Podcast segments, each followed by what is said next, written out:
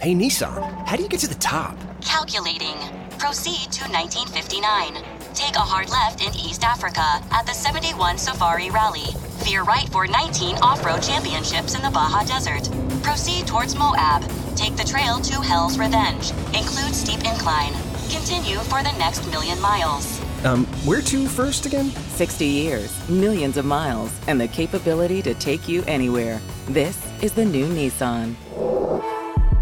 Ciao, bentornati sui Venti Letterari. Oggi, visto che l'ultima volta avevo letto un raccontino di Buzzati che era molto piaciuto, eh, ho deciso di osare ulteriormente leggendo un um, raccontino di Giovanni Raboni, che è stato un uh, giornalista, scrittore, poeta, molto poeta, eh, italiano t- nato negli anni 30. Quello che sto per leggere è un uh, raccontino che è stato scritto alla fine degli anni 60, si chiama Scopo di questo esperimento e il motivo per cui mi fa ridere, come da titolo di questo 20, è che in realtà Raboni, senza saperlo, secondo me, avrebbe desiderato vivere in un mondo in cui i messaggi vocali tanto odiati da almeno il 50% della popolazione mondiale fossero stati in realtà disponibili. In realtà di Raboni mi piacerebbe anche molto leggere le poesie, ma purtroppo non so se sono in grado di farlo, per cui per il momento vi accontentate della prosa. Un'ultima cosa, di Raboni che a me piace molto, che è molto romantico secondo me, ma allo tempo molto asciutto, perché secondo lui tutto quello che si dice, anche in poesia, in realtà è molto studiato, cioè non deve essere emotivamente impulsivo, ma deve essere anzi molto limato e molto sobrio e questo effettivamente rende le sue cose secondo me molto più elegantemente romantiche. Dunque, Scopo di questo esperimento è dimostrare a me stesso che è possibile migliorare i nostri rapporti attraverso una serie di chiarimenti. Migliorare i nostri rapporti suona male perché può far credere che io non li ritenga soddisfacenti, mentre volevo dire renderli più semplici, non semplificarli. O meglio ancora, fare in modo che ridiventino semplici, perfetti e naturali come sono stati all'inizio della nostra storia. Per fare un esempio certamente inadeguato, mi piacerebbe riuscire ad addormentarmi più facilmente la sera, dopo averti raccompagnata a casa oppure dopo averti parlato per telefono, pur essendo, a stretto rigore, una circostanza estranea ai nostri rapporti. Questo ne costituirebbe, dal mio punto di vista, un miglioramento apprezzabile. In effetti, la riuscita o meno dell'esperimento dipende da una tua reazione, il che significa che non è a me stesso che devo dimostrare qualche cosa, ma a te. In questo senso dovrei correggere la frase con cui ho cominciato, ma in fondo le considerazioni che sto facendo fanno già parte dell'esperimento, con quello che pensavo quando ho deciso di metterlo in atto e ho fatto i preparativi necessari. Francamente non ricordo quando la decisione è stata presa. Si tratta in ogni caso di una decisione recente, forse di poche ore fa. Non mi sarebbe difficile ricostruire la cronologia dei preparativi, ma non credo che abbia molta importanza una volta ricordato che il registratore l'ho avuto in prestito da mia moglie. Per farlo funzionare mi sono attenuto alle istruzioni allegate, fra l'altro era già carico e solo per precauzione mi ero procurato un nastro di scorta, che poi per errore è rimasto fuori dalla valigia. Ma dovrebbe bastare. Le cose da chiarire, infatti, sono relativamente poche, anzi in pratica è una sola. Però prima devo dirti dove sono venuto e come ho pensato di sistemarmi per l'esperimento. L'albergo non è né bello né brutto, è un albergo come ce ne sono tanti, più di uno ormai, per ogni città di provincia abbastanza grossa. Pur non facendo parte della nota catena di alberghi notoriamente nuovi, è comunque uno di quegli alberghi arrivando nei quali si pensa ancora oggi, in modo del tutto assurdo e intempestivo, meno male, un albergo nuovo, pulito, ce n'era bisogno qui. Le stesse cose potrei dire della città, cioè naturalmente delle cose diverse, ma insomma è una città né brutta né bella. Finiti i vecchi portici bassi e sbilenchi, come sono in questa regione di vecchia pietra grigia, cominciano subito quelli nuovi, quei loro pilastri di marmo lucido e pavimenti perfettamente in bolla e tirati a piombo. Sotto i portici ci sono i soliti negozi di macchine da cucire, le cartolibrerie e ogni tanto improvvise fenditure, dalle quali i vicoli, non si capisce se scoperti o coperti, portano quasi sicuramente verso uno spazio buio, al centro del quale c'è una vera da pozzo. Quando sto in un albergo come questo, non è il caso di stasera, stasera sono qui per l'esperimento e nient'altro, finché non sarà finito può costituire motivo di divagazione o d'angoscia. Io sono preso soprattutto dalla paura che il tempo non passi o che passi troppo in fretta e, ancora di più, dal bisogno di sapere alcune cose, come per esempio in quali strade passeggiano le prostitute locali. Tieni conto che non avrei nessuna voglia di andare con una prostituta, semmai quello che provo è un leggero senso di colpa per non averne voglia. In ogni caso sta di fatto che andarci mi farebbe orrore. Credo che il bisogno che provo sia piuttosto quello di situarmi nello spazio della città rispetto alle sue funzioni e abitudini. Così come svegliandomi al buio in una stanza in cui mi sono addormentato per la prima volta, cerco subito di capire dove sono la porta e la finestra e di prevedere da che parte entrerà la luce dell'alba. Adesso si tratta di un semplice paragone, ma fino a non molto tempo fa era molto più di un paragone, era in sostanza la stessa cosa. La non conoscenza della camera e quella della città si sovrapponevano l'una all'altra, dando vita a un'unica sensazione di moderato ma insistente terrore. Che non succeda più me lo spiego in questo modo.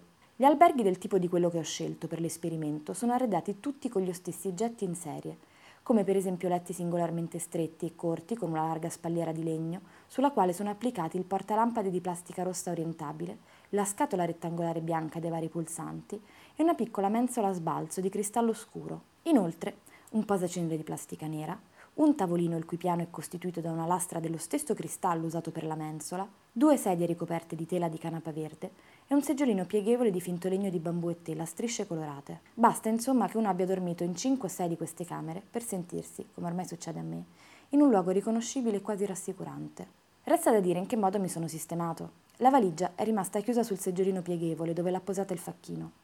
Io mi sono seduto sul letto e ho girato verso il soffitto il farretto rosso orientabile, dopo aver spento la luce della plafoniera in modo da ottenere una luce tranquilla. Il registratore è vicino a me, sul letto, e vorrei aggiungere, come ultimo particolare, che il nastro, svolgendosi e avvolgendosi, non fa il minimo rumore. Anche da fuori non vengono rumori, eccettuato qualche rado e lungo ronzio che sembra più di grandi camion su un'autostrada e persino di aeroplani che non di automobili su un viale.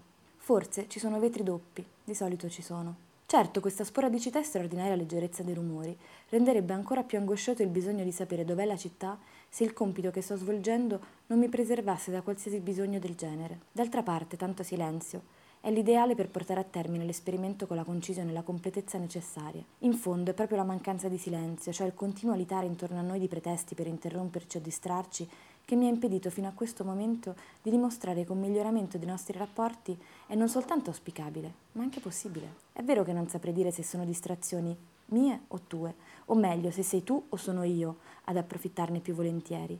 Ne voglio dimenticare che tu, con ogni probabilità, non hai niente da chiarire.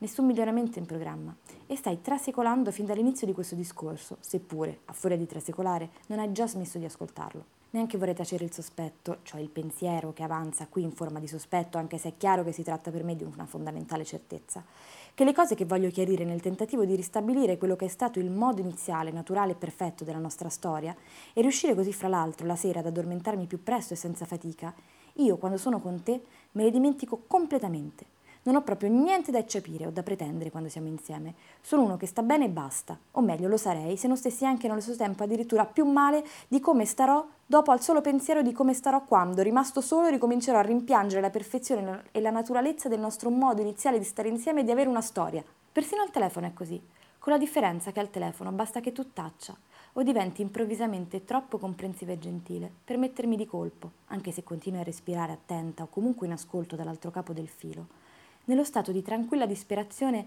che di solito si impadronisce di me non appena mi ritrovo solo al di qua della tua porta, dopo averti riaccompagnata a casa oppure lasciandoti addormentata o sveglia ancora per poco nel letto dove abbiamo fatto l'amore. Vedi dunque che l'idea del registratore non è per niente stravagante e nemmeno macchiavellica, benché certo più macchiavellica che stravagante. In sostanza si tratta di riuscire a dirti, mentre non ci sei, ma senza sottostare ai catastrofici travisamenti delle frasi scritte, alcune cose importanti che solo quando non ci sei sono vere, ma nel momento in cui sono vere diventano così importanti da guastare anche i perfetti naturali momenti in cui non sono vere. Come ho già detto, queste cose sono poche, forse si riducono a una sola e spero proprio, anche se non ne sono più così sicuro, di riuscire a dirtele prima che il nastro sia finito. Come avrete notato, Braboni, oltre a desiderare i messaggi vocali, eh, aveva anche già previsto come sarebbe diventato il mondo con Airbnb, dove tutte le case sono identiche. anche se lui parla degli alberghi.